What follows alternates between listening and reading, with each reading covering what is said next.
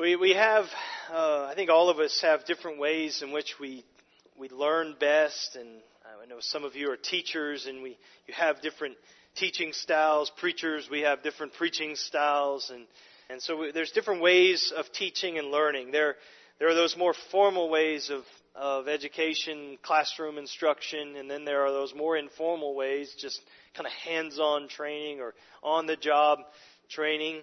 We talk about being book smart versus being street smart, and we have some very book smart people in here. We have some very street smart, streetwise people in this church, and so there's different ways of learning. There are some lessons that can only be learned, or at least can only be learned well, we would say the hard way. And many of you have learned lessons the hard way in your life.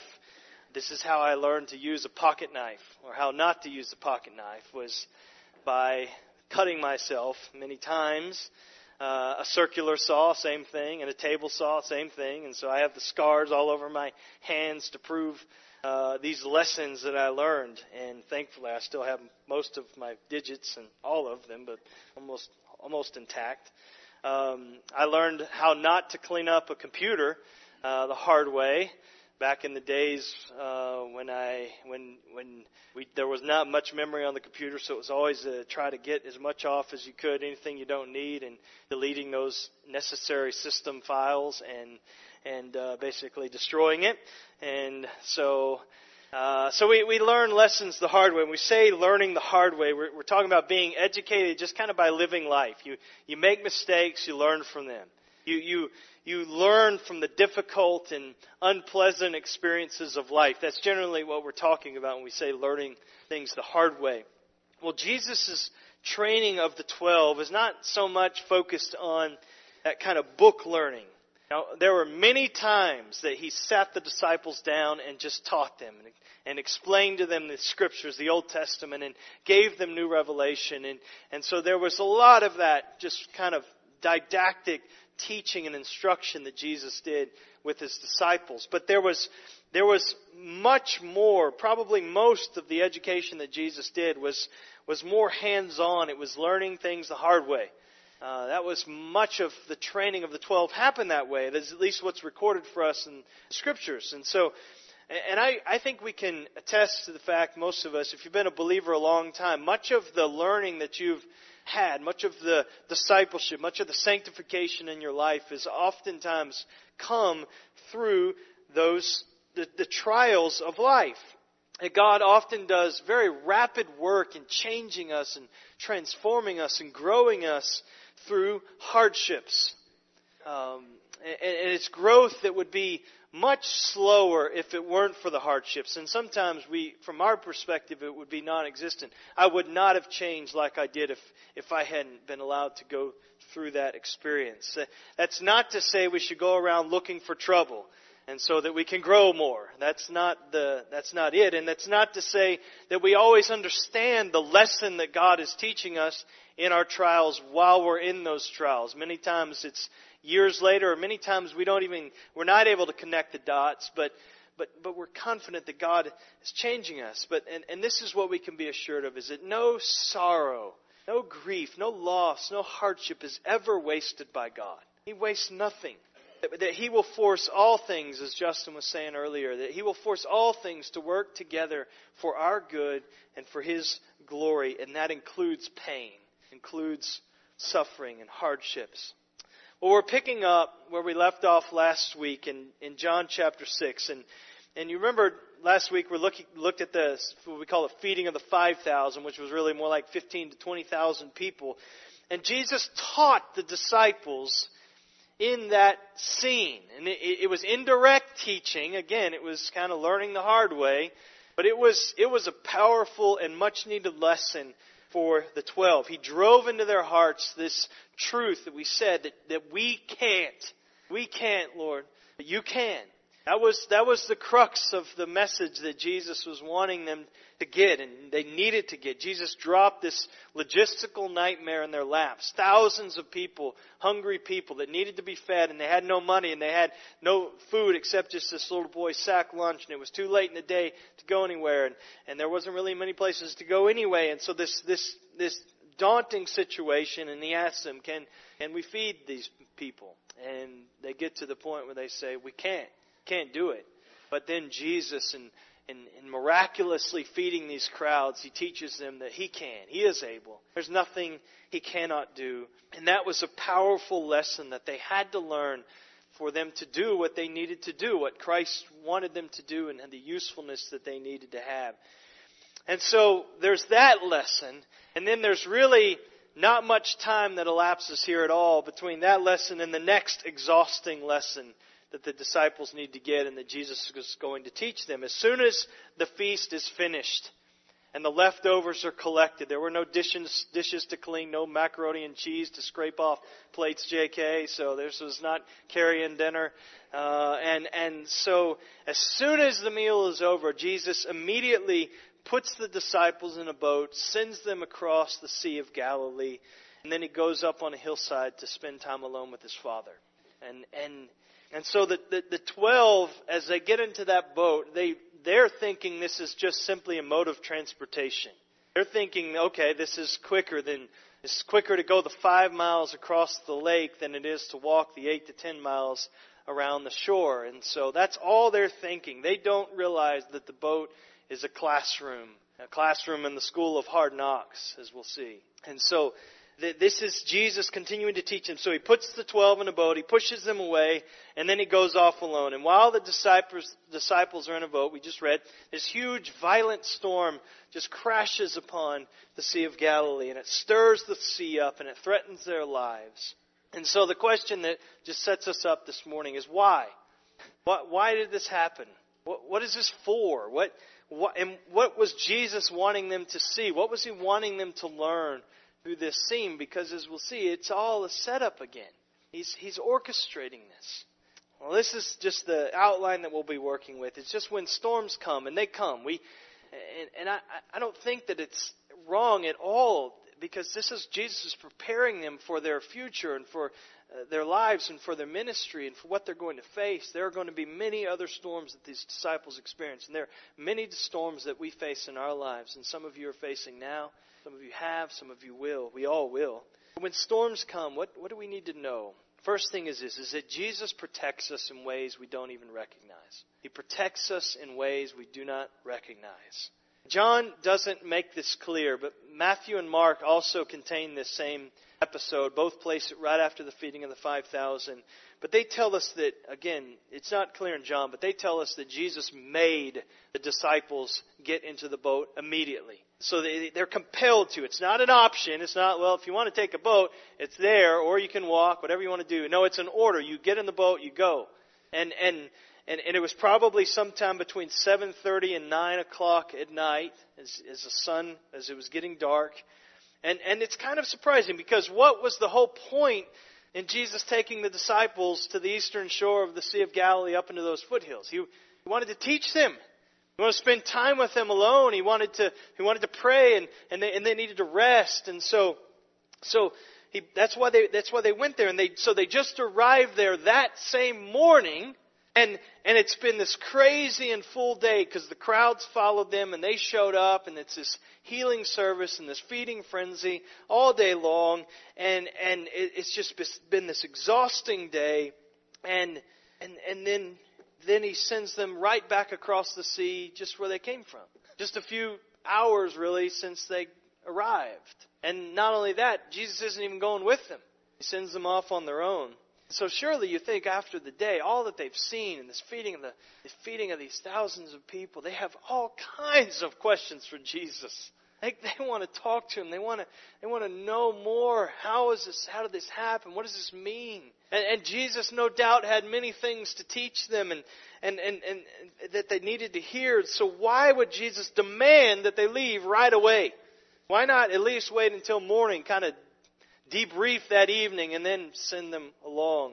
John doesn't tell us that he made them leave, but he does tell us why he made them leave. He gets to the point. He knows that we will have read Matthew and Mark already.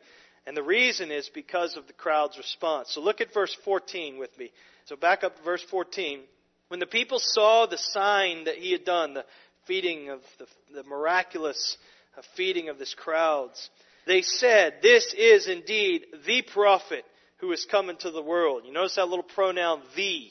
Not a prophet, the prophet. This is language that comes out of Deuteronomy chapter 18, verse 15. And Moses says to Israel, "The Lord your God will raise up for you a prophet like me from among you, from your brothers. It is to him you shall listen." And so this is a reference to Jesus, his prophetic reference to Christ. And as far as it goes, the crowd has it right. He is the prophet. He is the one. But unfortunately, these people, they call him a prophet, and then they immediately start telling Jesus what to do, which was exactly what Moses says not to do. You listen to him. That's the exact opposite of what God said their reaction should be to this prophet. And you see in verse 15, "Perceiving then that they were about to come and take him by force and make him king, Jesus withdrew again to the mountain by himself." Now, we don't know, we're not told if Jesus was relying upon some divine ability. And we know that Jesus knew all things that were in man. He could perceive the thoughts of people as God. We're not sure if he was relying upon that or if it was simply human perceptions that he started hearing the murmurings and he could see the kind of the reaction of the crowds to what they've witnessed.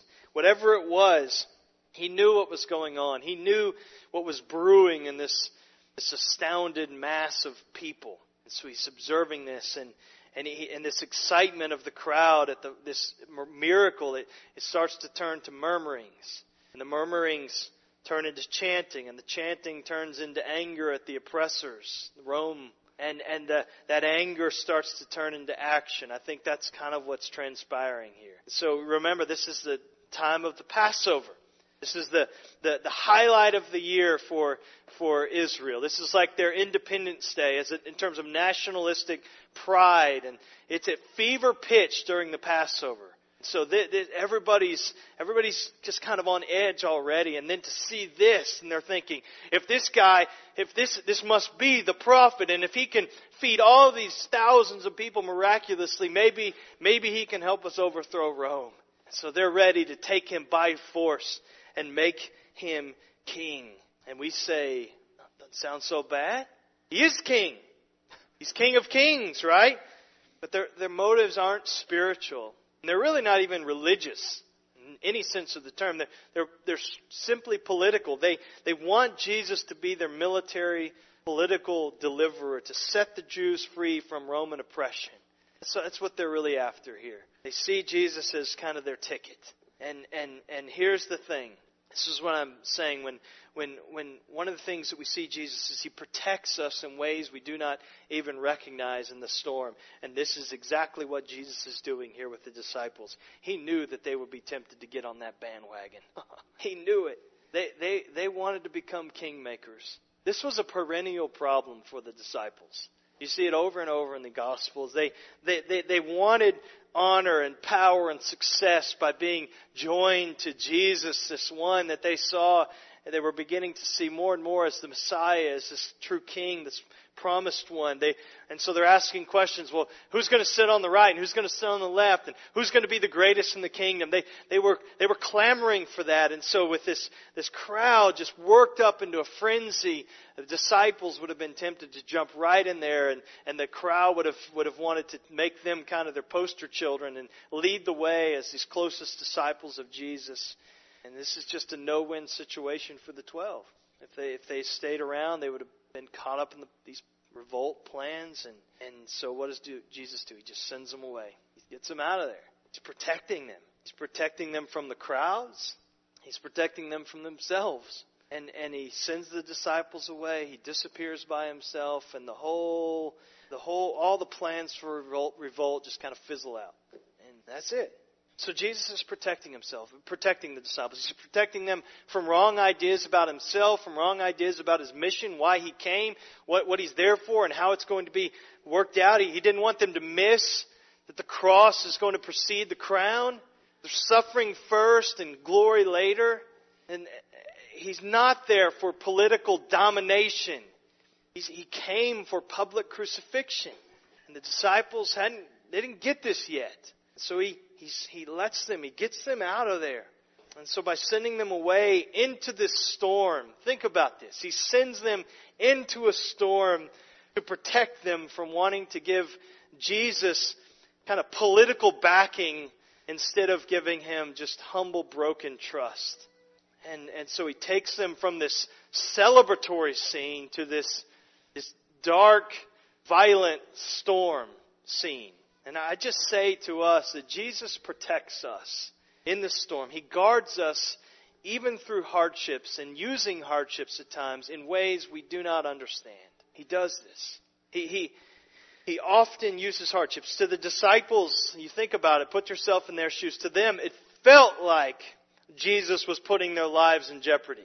That's what it felt like to them. But in reality, Jesus was protecting their souls and maybe their bodies, because they might have been caught up in this military revolt. But I would just say the soul is more important than the body.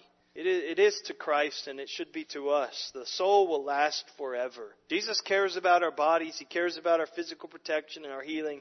But He really, really cares about our souls. And He'll use whatever it takes to protect us. And so in times of storms, again, remember that. Jesus protects us in ways we don't even recognize. Second thing, when storms come, Jesus prays for us in a way we cannot even comprehend. Prays for us in a way we cannot comprehend.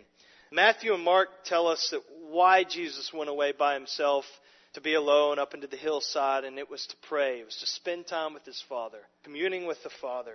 And you just use your biblically informed imagination and just think about what that would have been like.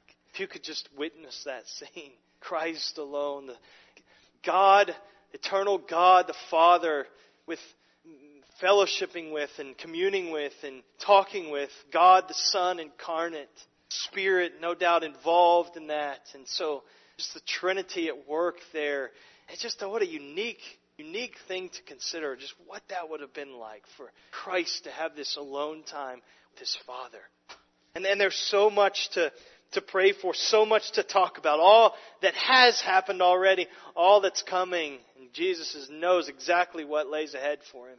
Talking about those things with his Father, praying for the slow-growing faith of the disciples, praying for the frenzied crowds, praying for the lost sheep of Israel, praying for the nations. And certainly, this is part of it, but certainly one of the things he's praying for is the 12. It's the 12. They're in the storm, in this boat, and Jesus is no doubt praying for them. And our preference, of course, is just not to be sent into the storm. But sometimes God knows we need a good storm, but He doesn't abandon us. Jesus is praying for us. He remembers us. He will not forget us. Jesus still prays for us. Romans 8, verse 34, Christ Jesus is the one who died, more than that, who was raised, who is at the right hand of God, who indeed is interceding for us. Hebrews 7:25, He always lives to make intercession for us. And so He's still active on our behalf in heaven today. When we pray, it's not like there's no conversation happening with God and then we somehow start a conversation with God. When we pray, we are entering into a conversation that God the Father and God the Son are already engaged in. Jesus is always interceding for us. He's always praying for us. He's always aware of what's going on. He's always orchestrating. And so Jesus is always praying for us.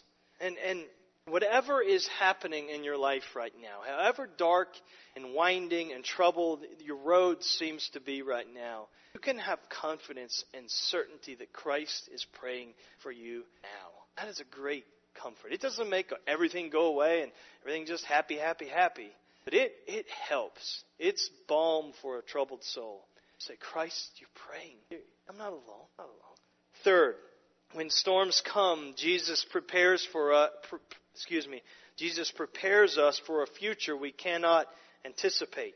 He prepares us for a future we cannot anticipate. Look at the end of verse 17. It was now dark, and Jesus had not yet come to them. And the sea became rough because a strong wind was blowing. So the disciples, just take in the scene here. The disciples have had one of the most intense, exhausting days of their lives. Remember, when they arrived by boat on the eastern shore of Galilee, Sea of Galilee that morning, they were already worn out and exhausted. Coming off of this ministry that they've been doing, sent out in twos and, and laboring and healing and being persecuted and just they're exhausted. That's why they're getting away. And then the day turns out to just be this all-day healing service and feeding of the thousands. And so they've had the longest day of their lives, and they're finally going to get in this boat and hear the water, and they can rest. They can take turns rowing, and they'll be there in no time and get needed rest. No, it's not what happens. The longest day of their lives turns into the longest night of their lives. It is terrifying all-nighter. Now, I hate staying up late at night. I am not a good night person. I never have been. I mean, throughout high school and as much as I could in college, I mean, I was in bed by like 8:30, 9. I mean, 10 o'clock was late. And so I was not the life of the party at nighttime. Now, in the morning, hey, you know, I was annoying to people that like to stay up late at night, I'm sure. But I mean, I remember we would have those lock-ins with the youth group, and I thought that was the dumbest thing in the world. To intentionally deprive yourself of sleep so that you felt like dirt for a week and got sick, and that's what always happened to me. So I don't do well at late at night. I know some of you I've heard people suggest this when we had young children. No, what you do is you just drive all through the night to get where, you know, you go back to Texas, just drive all night and your kids will sleep there and they'll be rested when they get there. And I'm like, I would not be alive if I had heeded that instructions, because we would have all been taken out. But that said, we've all had long, exhausting days that turn into long, exhausting nights. I mean, there have been some long days, and then we end up in an emergency room, and you just don't sleep, and it's just a hard, long night. You get the phone call in the middle of the night that wakes you up, and your world just kind of collapses. So we've all had those experiences, and that's kind of what the disciples, just kind of take that personal experience and get a sense of what the disciples are dealing with here. They're already worn out. And then this. It's dark. It's late. There's no, they're not pulling out smartphones to get the little flashlight. I mean, it's dark on this water. And there's clouds, so there's no moonlight to light things up. It's just the 12, text says. Jesus is not with them. The sea became rough because a strong wind was blowing. And there would, on the Sea of Galilee, that it's still true today, there are these spring storms that can just break out with a fury. You have the hot desert air. You have the cold water.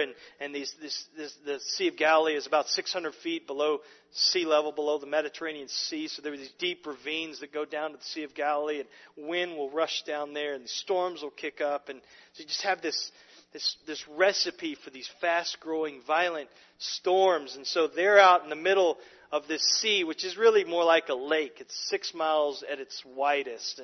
And so it's not...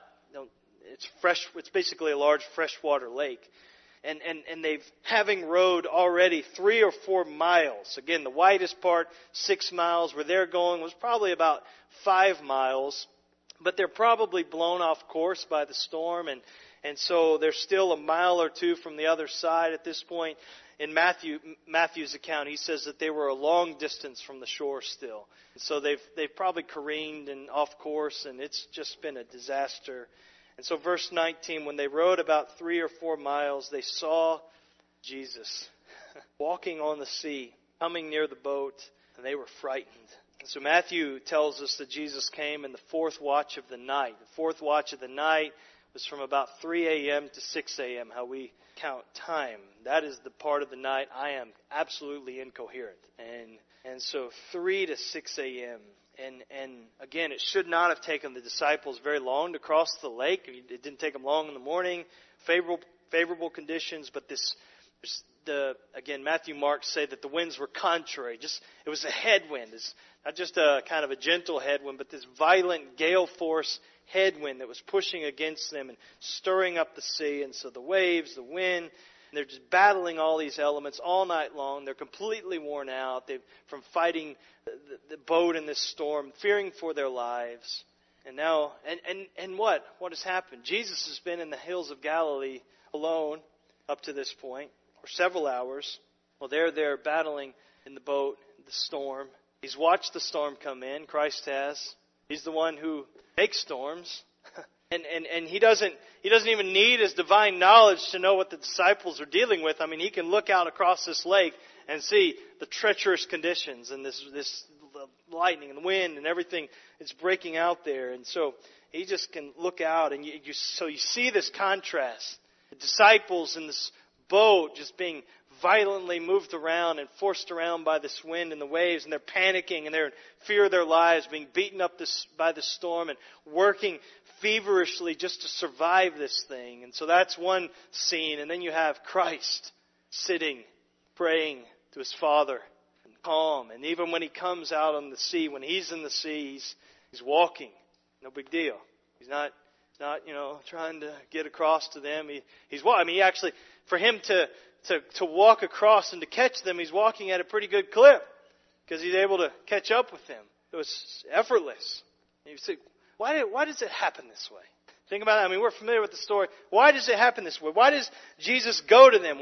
Is it just to save them from physical danger? Save their bodies from being fish bait? Is that all this is? He could have done that with a word from the hills. He could have said, "Be still," and the storm just goes calm. Clouds disappear. He could have done that. But why walk on the water? Why go to them? Because it's not just about saving their physical lives. I mean, he is doing that. It's more than that. This is a sign. This is the fifth of the seven signs that make up the bulk of John's gospel account. This is a miracle that Christ wants to perform in order to grow their confidence, their faith in Him. And so He's teaching them. This is the lesson for them. And then we ask, why wait until the fourth watch of the night? I mean, you think they could have got it sooner than this? Save them? Was Jesus not paying attention? Was he just kind of messing with the disciples? What is this about? I mean, I think, well, one, who are we to question God's ways? I mean, that's the big answer. But I think we can even attest in our own lives. There are lessons, some of the most important lessons God teaches us come to us in, you could say, the fourth watch of the night.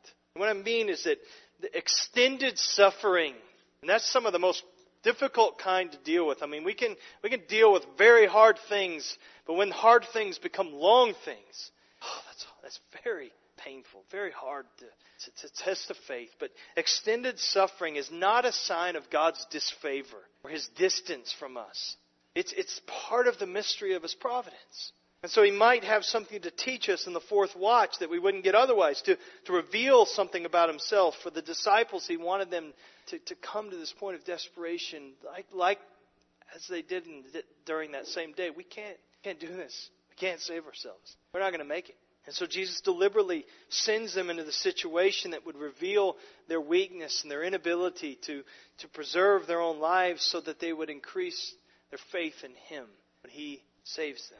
And so in the fourth watch of the night, and in the fourth watch of trials, we need to let go of any cord of self-sufficiency that we're still holding on to. Any ditch, any thoughts of "I can do it on my own" that reside in us, and they do. We still struggle with this. I got this. I can do this. This independence. Treat trials as God's means of increasing your faith and your confidence in Him.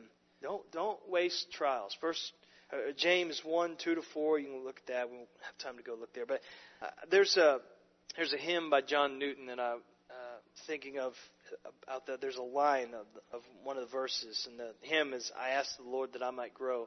And so this is the verse: "I asked the Lord that I might grow in faith and love and every grace, might more of His salvation know, and seek more earnestly His face." So the hymn writer is saying, I want to know the Lord. I want to believe Him more. I want to grow in His grace. He says, "'Twas He who taught me thus to pray, and He, I trust, has answered prayer. But it has been in such a way as almost drove me to despair." So God was gracious. Jesus answered the prayer. But this is what Newton's saying. Grow in His grace, to grow in confidence in Him. But He answered in a way that almost drove me to despair. I was right at the edge of complete desperation. And this is what Jesus is doing with the 12. He's pushing the limits. And yet it's to teach them. It's for their good. So we need to say, whatever it takes, Lord, whatever it takes to grow my trust in You, do it. That's a dangerous thing to pray, but that's how we need to think. Into verse 19. They saw Jesus walking on the sea and coming near the boat, and they were frightened, the text says. And so as the wind is howling, the waves are battering the boat, and this lake water is kind of blasting them in their face as they go across, they see something. So most likely they're rowing with their backs toward their destination, so they're looking where they've come from. And so they see this kind of figure, this figure of a person making their way across the sea, walking on the sea. There are liberal explanations of this, like there are of anything miraculous in the Bible, that they were actually closer to the land than they realized, and Jesus was walking on the land while they're in the boat. Or some said there were these rock outcroppings, and Jesus is kind of like just hopping and skipping across there, trying to get. It's just crazy. And he's walking. This figure is walking on water. I mean, there are modern magicians, illusionists that walk on water, and you can get on the internet and see exactly how they pull that stunt off, and it's really not that complicated. But here he is, walking on water. Humanly impossible. I mean, when Brooke and I went on our honeymoon many years ago, almost 19 years ago, 18 and a half years ago, to Utah, we went snowmobiling one day, and we'd never been, and it was this remote kind of ranch area outside of Park City, Utah, and they kind of got us into this big field, this big meadow, and had just this deep powder, and they just kind of said, have at it. Well, it didn't take long before we get our snowmobile stuck, and they'd come and try to get us unstuck, and so we'd have to hop off of this thing, and as soon as you hop off the snowmobile, it's just like, thoop, like up to your waist in this powder and trying to crawl out. It's just hopeless. And then we're looking at the guides that are with us, and they're just like walking on top of the snow. And we're like, how do you do that? I mean, they're just wearing regular shoes. And they're like, oh, you just got to walk light. And so, what does that mean to walk light? I mean, these are bigger guys than we were, and here they are walking on the snow to walk light. We never figured out the walking light thing. We just kept sinking, and we were wet and cold. But you cannot walk light enough on water to pull that off. You can't run fast enough like in the cartoons and, get across the lake. This is, and it's not even some calm, tranquil lake that this figure of a person is walking on. This is a violent, raging sea. And again, the language indicates he's not struggling. He's just walking. He's making good pace. And they all see this, and they start to freak out. The text says they were frightened. They were scared out of their minds. And don't act like you wouldn't be either if you're in their situation. And they're already afraid of the storm and the sea. And ancient Near Eastern peoples, we have this kind of fascination with sea and underwater. And so some of you are scuba divers, and we love the water. And it's kind of sport and recreation. Most people were afraid of the sea. I mean, you look at the Psalms and how the seas are spoken of, the deeps, and it was a frightening thing. It was they're kind of seen as death traps. That's how people die. That's what the seas were good for. Yeah, you can fish, but it's you get on, you get off. You don't just do it for sport. And so you add to that this figure coming towards them on the water in the midst of this storm. And so their conclusion, Matthew says, is they said it's a ghost. It's a ghost. Verse 20, though, but Jesus said to them, it is I. Do not be afraid. Not be afraid. So what is Jesus doing? He's preparing them. He's preparing them for a future they can't anticipate. He's training the disciples. This is all a setup. He wants them to feel their weakness. He wants to feel their inability to save themselves. He wants them he wants their fears to be dissolved by an awareness of Jesus' presence. This is all preparation for their future, for their lives, for the ministry. And in a sense, Jesus is preparing them for his physical absence after his ascension. But to scared disciples, Jesus is going to commission them. Go, make disciples of all nations. And then how does he end? He says, behold, I am with you always, even to the end of the age. And I think that there had to be conversations afterwards. Jesus had to tell them he was praying for them, because how would the disciples have known otherwise? And I think the lesson is even when I'm absent, I'm there, present. And so he's helping the disciples. Jesus uses storms in our lives to teach us and to prepare us for future usefulness. And you see it in passages like 2 Corinthians 1, 3, and 4, that God comforts us in all our afflictions. Why? So that we may be able to comfort those who are in any affliction with the comfort with which we ourselves are comforted by God. He brings us through trials, and we receive comfort from God, and that enables us to comfort others. And so God prepares us. He's preparing us in the storm in ways we don't even, for things we don't even realize. Last thing, Jesus provides for needs we don't realize we have. He provides for needs we don't realize we even have. So Jesus spoke to them. He must have been pretty close to the boat at this point for them to hear him. You think of the wind and the waves and how loud that is to be in that situation. And yet Jesus says, "It's I. Do not be afraid." To hear him. And we've heard that. Have you heard that command anywhere in Scripture? Do not be afraid. Oh, if you've read the Bible, you've heard this a lot. This is the most common imperative in the Bible. Do not be afraid. I mean, we have people, people that really don't read the Scriptures and kind of are skeptics of the Bible. They love to say, well, the Bible's just full of these, these do's and don'ts and, just these kind of, ridiculous commands. And that's what these burdensome things that you can and you can't do. And you read through the Scriptures. That's not the case. I mean, the most common command, again, do not be afraid. Do not be afraid. The Bible majors on just calming us down, helping us, comforting us. And on what basis would Jesus command them not to be afraid? Because the storm's really not that bad. Oh, quit whining. It's just a little rain.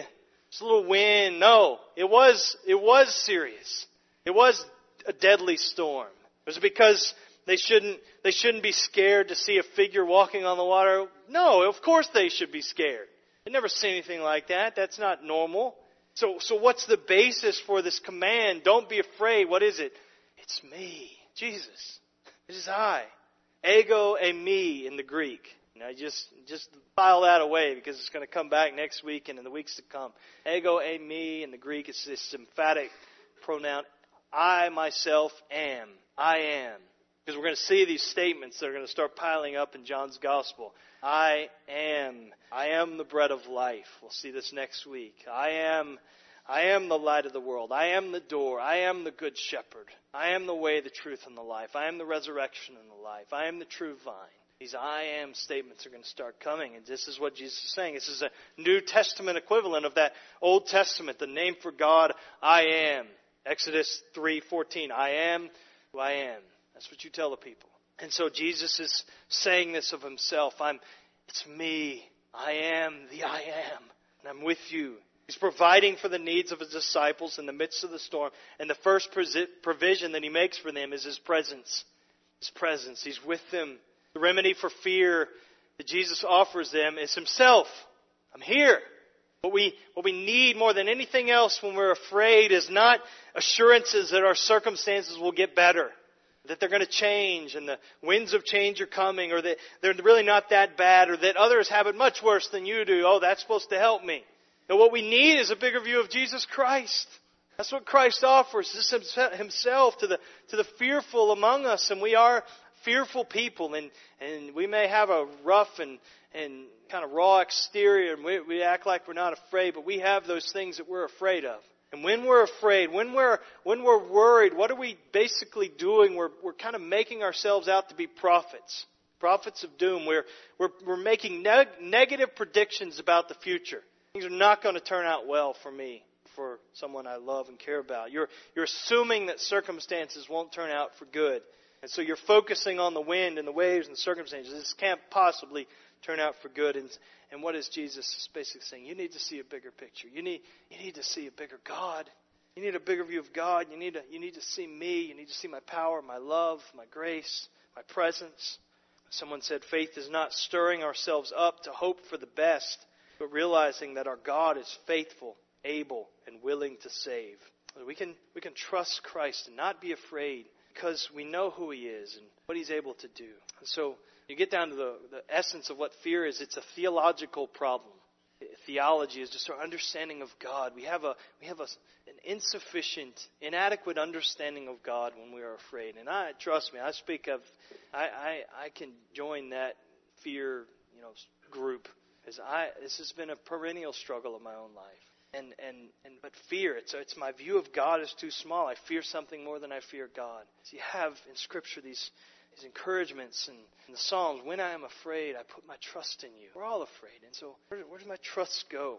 It's not coming up with little mind games again to make you think that things aren't really that bad. You know, what wind? You know, we just kind of pretend that it doesn't exist, that the storm's not really happening. That's not it at all. It's not enough to say, toughen up, quit whining. I don't want to be a whiner.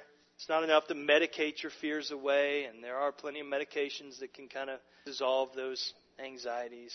It's that I need a bigger view of God. I need to know His presence. And this is the first thing that Jesus provides for us in the storms is His presence. I mean, the disciples, they just thought, what we need is to get out of here. And what they really needed is they needed Christ with them, and they had it. Verse 21, I got to pedal fast here. Then they were glad to take Him in the boat. And immediately the boat was at the land to which they were going. So this is the second thing Jesus provides is His power. There's more than one miracle at work. You probably noticed this. There's the miracle of Jesus walking on water. You go into Matthew's account, and this is the account we're more familiar with of this scene, that Peter actually goes out on the water to Jesus. So Peter walks on the water. There's the miracle of the wind stopping the moment Jesus steps into the boat. And then there's the miracle that they immediately arrive safely where they're going. So there's spatial distance that's just immediately shortened. And so they're there. And so this is, His power is on full display in here. And this is what the disciples needed to get. And notice, it doesn't say Jesus stood and rebuked the wind and anything like that, raising His arms and shouting some incantation or anything. He just climbs into the hole and the storm stops. That's what Matthew tells us. It's done. And it shows, again, Jesus' power over creation. If He can stop the storm, who started it? Who has authority over that? And in the storms we face in life, job loss, disease, persecution, abandonment, whatever it is, loss of any kind, Jesus provides for us as well. He provides us with His presence, assurance of His presence, and He provides us with power that we need in the moment. He is always with us. He will not leave us or forsake us. And He always gives power in the moment. He gives grace that is sufficient for His power is made perfect in our weakness. So He provides for us in ways, again, that we don't even... for needs that we don't even realize we have. So storms come. You're in them. If you're not in them now, you will be in soon. And they come when we least expect it. And so when they come, one of the things we have to do is we have to stop and we have to do a little self-talk here. Not the kind of self-talk that will, people think you're insane or something like that. It gives evidence of insanity. It's quite the opposite. This is the kind of self-talk that keeps us sane. It keeps us thinking right. We calm ourselves down. We make sure our feet are placed squarely on the rock that is Jesus Christ and are secure in Him. And so the Bible is full of this kind of self-talk. I alluded to it in prayer earlier. Psalm 42:11, why are you cast down, O my soul? Why are you in turmoil within me? Hope in God, for I shall again praise Him, my salvation and my God. So talking to yourself in this way, it gets us back in touch with reality. With the things that you know are true. Because when you're in the storm, you kind of lose sight of that. You're focused on the wind and the waves. But this is just this kind of self-talk that gets us back to what's true. And so it's true even when you find yourself in the dark valley and when you find yourself in the storm. And so just then my last kind of closing points of application. We'll just walk through these really quickly. Just self-talk for sanity in the fourth watch of the night. We all need this. This is the first thing. Just say these things to ourselves. It's kind of flowing from the passage that we're looking at here. First thing that we say to ourselves is, He led me here. He led me here. I mean, Jesus put the 12 in the boat. They're following His instructions. They're doing His will. They're not running from God like Jonah. They're obeying the Lord by getting into the boat, and yet the storm still came. And whatever you're going through, whatever you will go through, you can take comfort in the fact that God has not abandoned you. He's not turned His back on you. He's led you there, and He will continue to lead you through this. That's the first thing. He's led me here. Second thing I can say to myself is He's praying for me. He's praying for me. We've already said a lot about this, but they're not really alone. They're on their own, but they're not. Jesus is standing with them in prayer always, and for their safety, for their change, and they were as safe as they could be. There are famous painters who've tried to capture this scene, and some have chosen to focus on Jesus praying for the disciples and the storms kind of in the background. And then others are focused on the disciples in the boat with the storms raging and Jesus isn't there. But what you really need to capture is you need a composite picture of the two together. And I don't know how you could do that. With Photoshop you can, obviously, but that's the picture. It's that while the storm is raging and the darkness is swallowing the disciples up, and they are, in fact, perfectly safe. They are safe. For upon the hill the Lord is interceding for them. And that is true for you and me as well. Third thing we consider ourselves is that He will come to me. He will come to me. It happens every time a storm comes. The Lord is never more real to us than when the waves get high. C.S. Lewis said, God whispers to us in our pleasures. He speaks to us in our consciences, but He shouts in our pains. And he says it's His megaphone to rouse a deaf world. The disciples aren't deaf, but Jesus wanted them to know that He could be counted on. So after 9 hours of rowing, when their strength is almost gone and they were wondering whether they would make it or not, comes to them, walking on water, and He will come to me. Fourth, He will help me grow. He will help me grow. In the end, in Matthew's account, which again records that episode of Peter walking on water, a story most of us are very familiar with, but in the end, Matthew tells us that the group, the disciples, when they reached the land, they worshiped the Lord, and they said to Him, "Truly, you are the Son of God." So you see what Christ is doing there. That is evidence of growth on the disciples' part, because they had not made that confession yet at that point. And here, Jesus brings them through this so that they come to the point where they better know Christ and they have this confidence in who He is and trust in Him. And God will bring us through trials so that on the other side we know Him more and we trust Him more. So He will grow me through this. And the last thing is that He will see me through. He will see me through. 9 hours of rowing against these contrary winds in the dark, and Christ brought them safely to the other side. Sometimes it feels scary and hopeless and impossible things that you're going through. Christ will bring you through. He will. Even if He doesn't bring you through physically, because we all will die somehow, someday. Sometimes it's unexpected. Sometimes it's something we can anticipate, the slow decline. He will get us through even that, and He will bring us safely home to glory. He will get us through. We have that confidence. Let's pray together. Lord, I pray that You would... for those that are in the storm now, and we know many that are, and there are other storms brewing that we probably don't even know about. They're carrying them secretly. I pray that they would, and I pray that they would invite us in to bear that burden with them, God. But for those that are facing it right now, I pray that they would speak to themselves truth. The words of Scripture would be words that they say to themselves and say to You in prayer, God. And again, these truths don't make the hardships just disappear and don't make dark days sunny, but they give us an anchor in the midst of chaos. They give us something to hold on to while we wait for You and we wait for Your deliverance.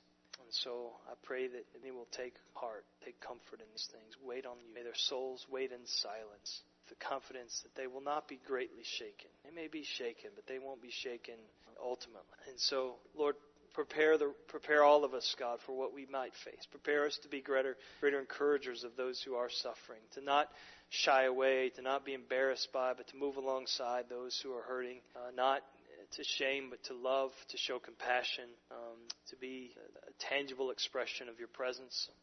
So, Lord, help us as a church. Even the storms we've gone through as a body collectively over the last year, God, we need to be reminded of these things. You are with us. You're praying for us. You will get us through. You will grow us through this. Whatever we face, you're with us, and we take great confidence in that. We pray in Jesus' name. Amen.